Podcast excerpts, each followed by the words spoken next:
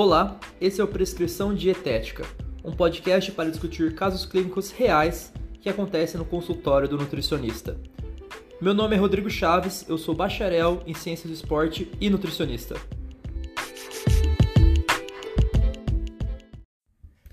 Fala aí pessoal, como é que vocês estão? Esse daqui vai ser o primeiro episódio bônus do podcast. Eu vou discutir com vocês um pouquinho sobre o hemograma, especialmente a série vermelha nesse episódio. Eu resolvi gravar ele porque eu estava gravando um episódio sobre deficiência de ferro e B12 e precisava contextualizar um pouquinho sobre o hemograma, os índices hematimétricos, o que é cada um, e acabou ficando um episódio muito pesado, muito denso e longo também.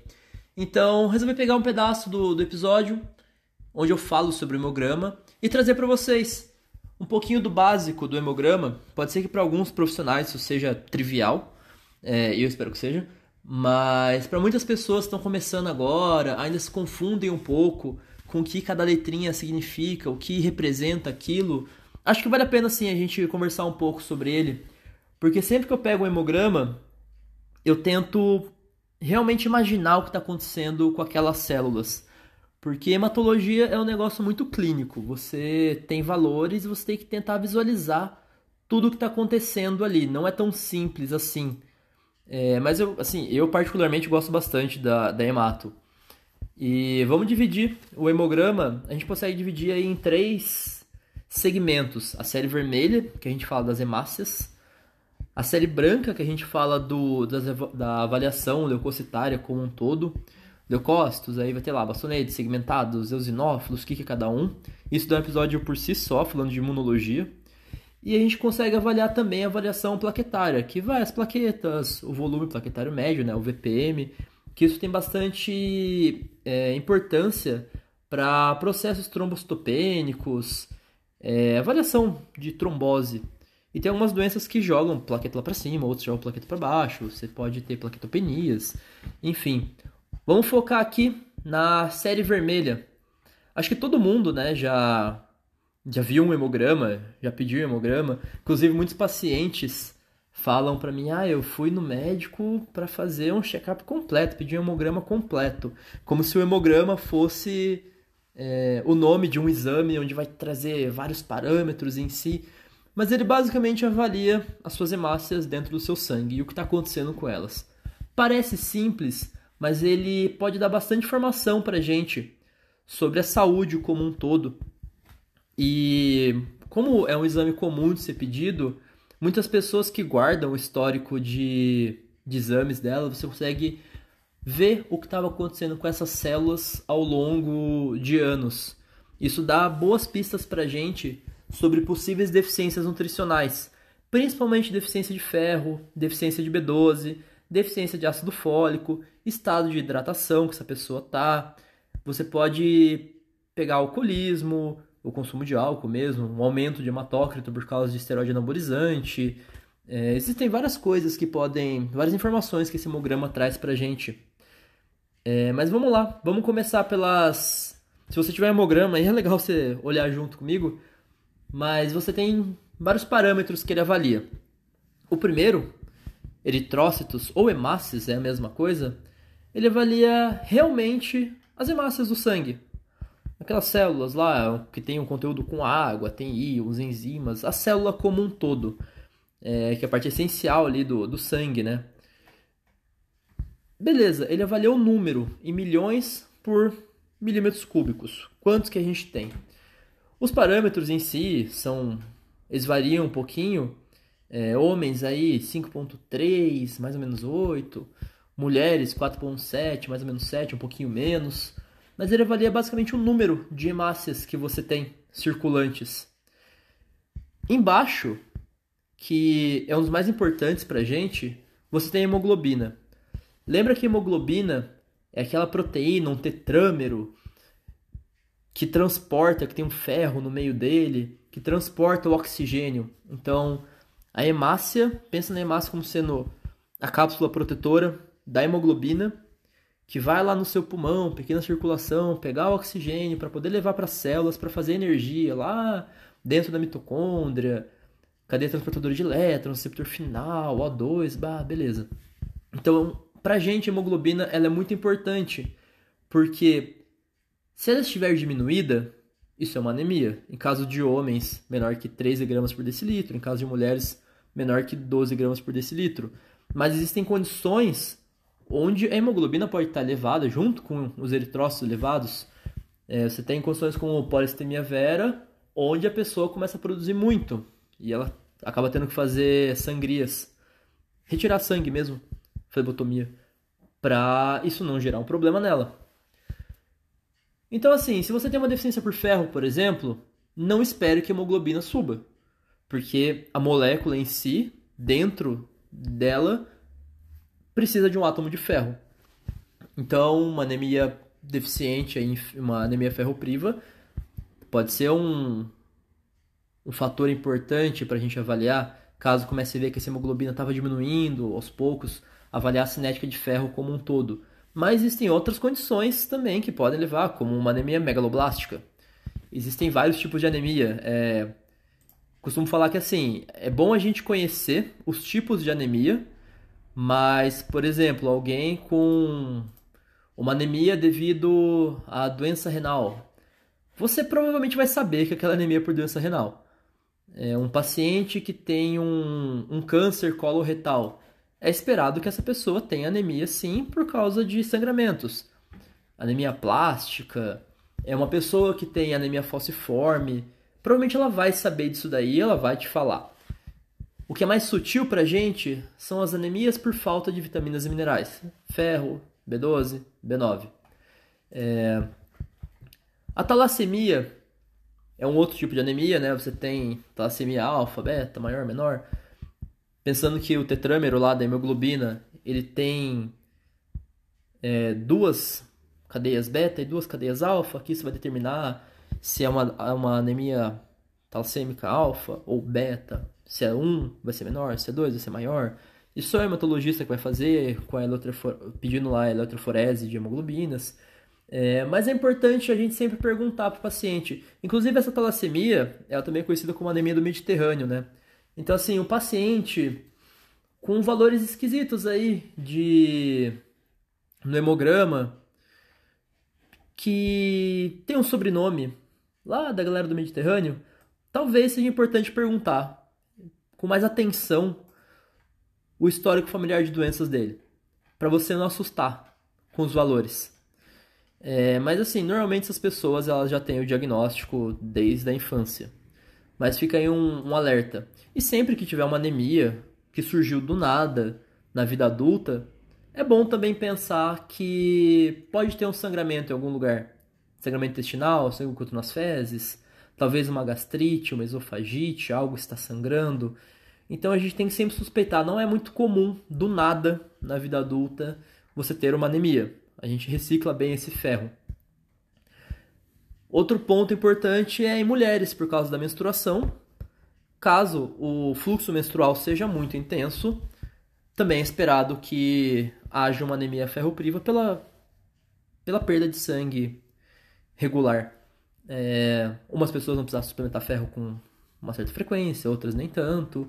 Mas é bom a gente, a gente pensar no caso do paciente. Essas mais sutis a gente tem que sempre se atentar à anamnese. Mas seguindo aqui no hemograma, a gente teve lá então os eritrócitos, quantidade de massa, hemoglobina, que é a proteína, e o hematócrito. O hematócrito é basicamente a porção de sangue ocupada pelos eritrócitos. Quanto por cento do, quantos por cento do seu sangue são feito, é, é composto por hemácias. Ele é um índice relativamente importante, é para ser em torno de 3 vezes o valor da hemoglobina. Mas se ele estiver muito elevado, você pode suspeitar de algumas coisas, como desidratação. Então pense que a pessoa não bebeu muita água durante o exame, porque o jejum é jejum de alimento, não é não necessariamente você precisa fazer jejum líquido, é jejum energético. Então a pessoa pode estar super desidratada e o hematócrito fica alto, só que aí você vê a relação da hemoglobina com o hematócrito. Se tiver muito mais do que três vezes o valor da hemoglobina, você pode suspeitar de uma desidratação. Mas também tem a polistemia, que joga lá para cima também. É... Outros casos pode, pode subir hematócrito como drogas do tipo esteroides anabolizantes, que por si só vão fazer essa eritropoiese, a produção de hemácias, só que aí eritrócitos ficam altos, hemoglobina fica alta, hematócrito com certeza, consequentemente vai ficar alto também. Ele tem uma correlação com viscosidade. Pensa que quanto maior o hematócrito, maior a viscosidade do sangue, isso pode ser um problema. E, em algumas situações, ele vai ficar baixo também, como anemias, como perda de sangue, hemólise, é, leucemias, o hipertiroidismo diminui hematócrito também, cirrose, uma hiperidratação, se a pessoa se hidratar muito, o hematócrito vai ficar elevado. Então, basicamente, o hematócrito vai avaliar quantos por cento do seu sangue é composto por hemácias. Beleza, aí embaixo tem aquelas siglas, né, que são índices hematimétricos. Eles avaliam algumas coisas da hemoglobina e das células como um todo. O HCM é hemoglobina corpuscular média. Lembra que é um valor médio. Ele vai avaliar ali a hemoglobina na contagem, pela contagem de eritrócitos. Se não me engano, é, você avalia o HCM utilizando picogramas. É uma quantidade média ali. Ele não tem um valor diagnóstico diferencial nas anemias muito grande.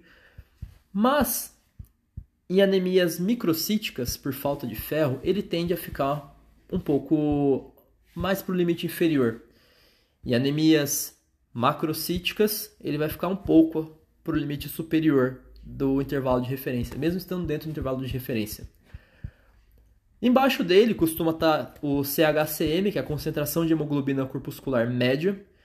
É uma avaliação da hemoglobina dentro de 100 ml da, das hemácias ele permite avaliar ali o, o grau de saturação da hemoglobina na, nos eritrócitos. Então, quanto de hemoglobina vai ter nos eritrócitos? Ele vai avaliar em gramas por decilitro. É a partir dele que a gente vê a cor da hemácia. Então, você define uma anemia, se ela vai ser macrocítica ou microcítica, pelo tamanho dela. Mas você avalia a cor dela, se ela é normocrômica, hipocrômica ou hipercrômica, a partir do CHCM. Então, por exemplo, uma anemia ferropriva, por falta de ferro, pensa que a concentração de hemácias vai estar teoricamente normal, mas a hemoglobina vai estar reduzida. E por causa dessa redução da quantidade de hemoglobina dentro das células, é esperado que a concentração de hemoglobina corpuscular média fique reduzida, então o CHCM fique baixo e a cor da hemácia fique menos vermelha. Então a gente fala que ela é hipocrômica. Então uma anemia ferropriva clássica, ela é microcítica e hipocrômica. Mas nem sempre é assim que acontece, né? Seguindo, o outro valor muito importante para a gente da nutrição é o VCM, que é o volume corpuscular médio. Lembrando sempre que a gente está falando da média das células. O volume corpuscular médio, ele é medido em fenton litros, ele avalia a média do tamanho, o volume, né, das hemácias que podem estar no seu tamanho normal, reduzido ou aumentado. E aí vai ser o normocítico, microcítico ou macrocítico. Macro se tiver acima lá de 95, 100, dependendo da referência laboratório. Micro se estiver abaixo de 80 e normo se estiver nessa faixa. É possível sim ter anemias com um volume corpuscular médio dentro da faixa de referência, porque lembra que é uma média. Ele é bem útil para a gente diferenciar né, os tipos de anemia, para saber se a gente está falando de uma anemia por falta de ferro, ou uma anemia por falta de B12 ou de B9, ou pelos dois ao mesmo tempo, né? Nada impede você ter uma anemia por falta dos dois. É...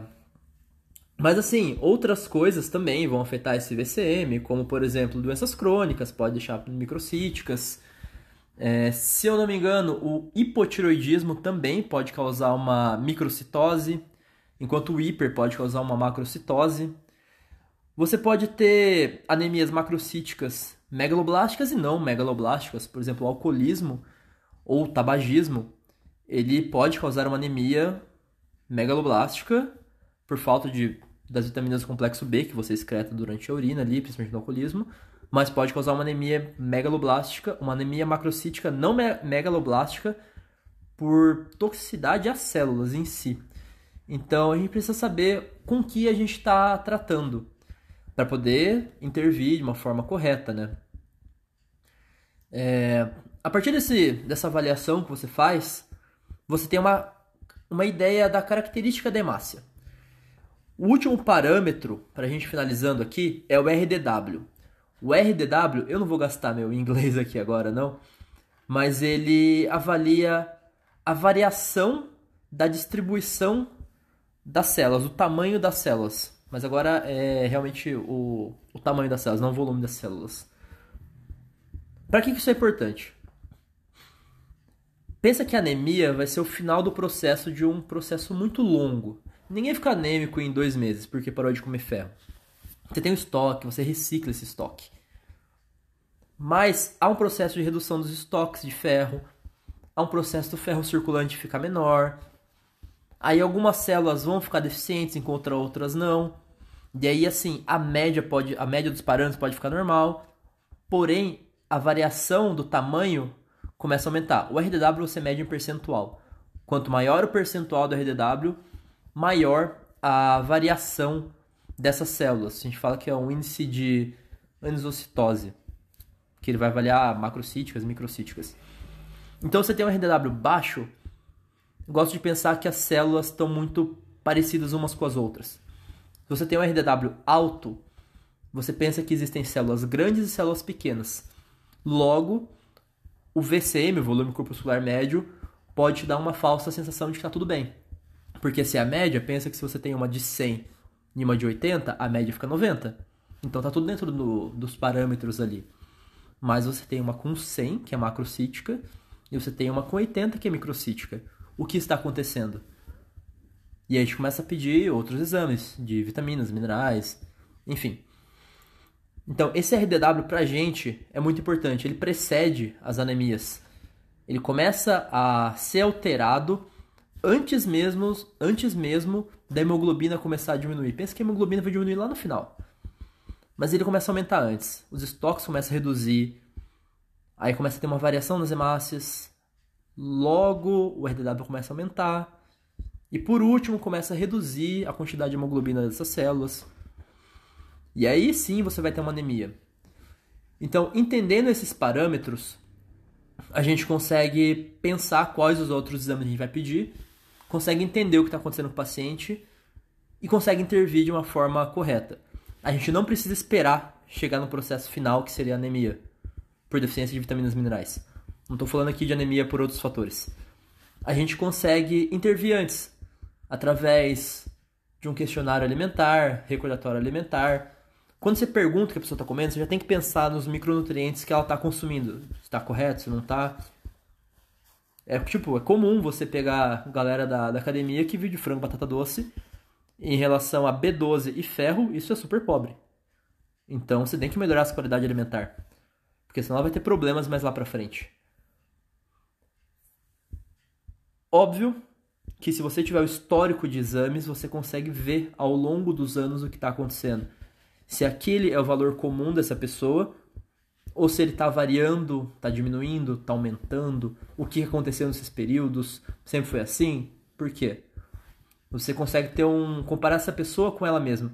Mas óbvio, nem todo mundo tem o, o histórico de exames guardado. Então é isso. Esse é um contexto. Pensa nisso daqui como sendo uma mini aula de hemograma. É... Resolvi falar um pouco mais do que o planejado, mas acho que deu para pegar. Tendo isso em mente, a gente consegue discutir outros casos com mais profundidade, mas sem ter que rever esse conteúdo, falando mais direto. Quem tiver alguma dúvida sobre série vermelha, pode mandar para mim no Instagram, chaves.rod. Queria agradecer aí todo mundo que está dando dicas, ideias pro podcast, está compartilhando com os amigos.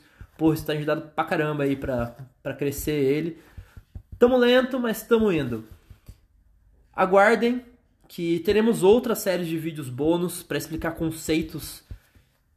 Tem a série branca, tem plaquetopenia. Essa parte de plaqueto tem um caso clínico ótimo para falar de plaquetas, é, mas vai ficar mais para frente. E aguardem que teremos convidados também para discutir outros assuntos junto, que não só a parte da nutrição, mas para falar sobre treino, para falar da própria experiência. E pessoas já querem trazer aqui casos para apresentar no podcast. Então valeu, galera. Muito obrigado pela atenção de vocês. Tchau, tchau. Você acabou de escutar o podcast Prescrição Dietética. podcast para discutir casos clínicos do consultório da nutrição. Esse podcast tem um intuito educacional. Qualquer dúvida, mande no Instagram, chaves.rod.